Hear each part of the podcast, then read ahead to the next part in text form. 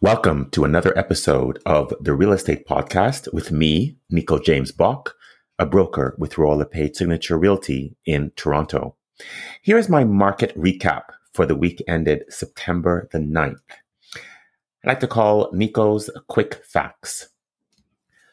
Affordability in Toronto remains a very controversial issue, exacerbated by misguided government policies, plus the influx of people pouring into the GTA.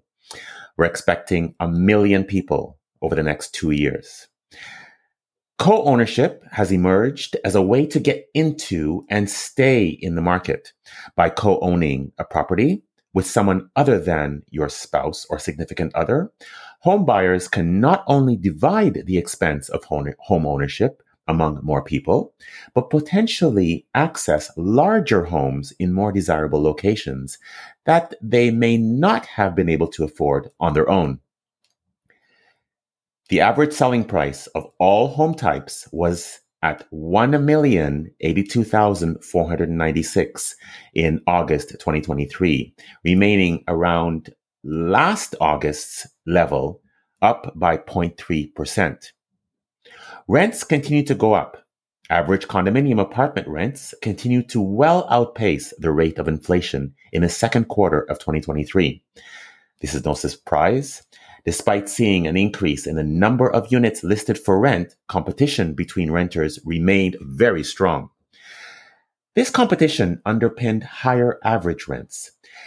You know, the average one bedroom condo apartment rent was 2,532 in the second quarter of 2023, up 11.6% compared to the second quarter of 2022. Similarly, the average two bedroom rent was up by 11.6% compared to the second quarter of 2022. Uh, the two bedroom rent was up by 9.2%, sorry, over the same period, and that amounted to $3,264. The rent increase guideline in Ontario for 2023 is at that maximum of 2.5% for rent control units. Rent control only applies to units first occupied by anyone, not just the current renter, before November 15th, 2018. Inventory levels remain low, not enough to satisfy existing demand, let alone the many hundreds of thousands of newcomers pouring into the city each year. Tracking real estate trends is done weekly to be able to provide you with current data, and it has to be done on a micro neighborhood level. The numbers are tremendously helpful. I'll be providing those for you in the coming days. Mortgage rate changes by the Bank of Canada will heavily influence the market, possibly creating opportunities. The September 6th rate hold announcement was pivotal and is already having an impact on the market. Changing it, molding it. There was little pressure for the BOC to keep ra- raising the rates. My expectation is that the period of weak economic growth is set to continue over the rest of this year and into early 2024. Same thing happened March 8th and April 12th, rate holds. Prices trended upwards, buyers were bolstered by the decision and returned to the market. Banks will raise rates if it thinks it necessitates to get the inflation rate down to its target 2%. We're currently sitting at around 3%, so there's a little ways to go.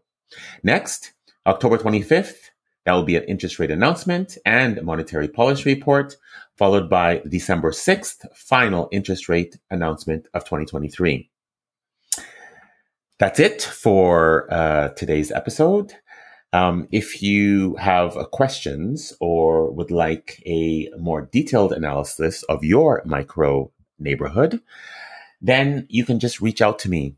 All of the stats are posted on my social platforms Instagram, Twitter, LinkedIn, and my Facebook business, business page, as well as um, at the end of this podcast.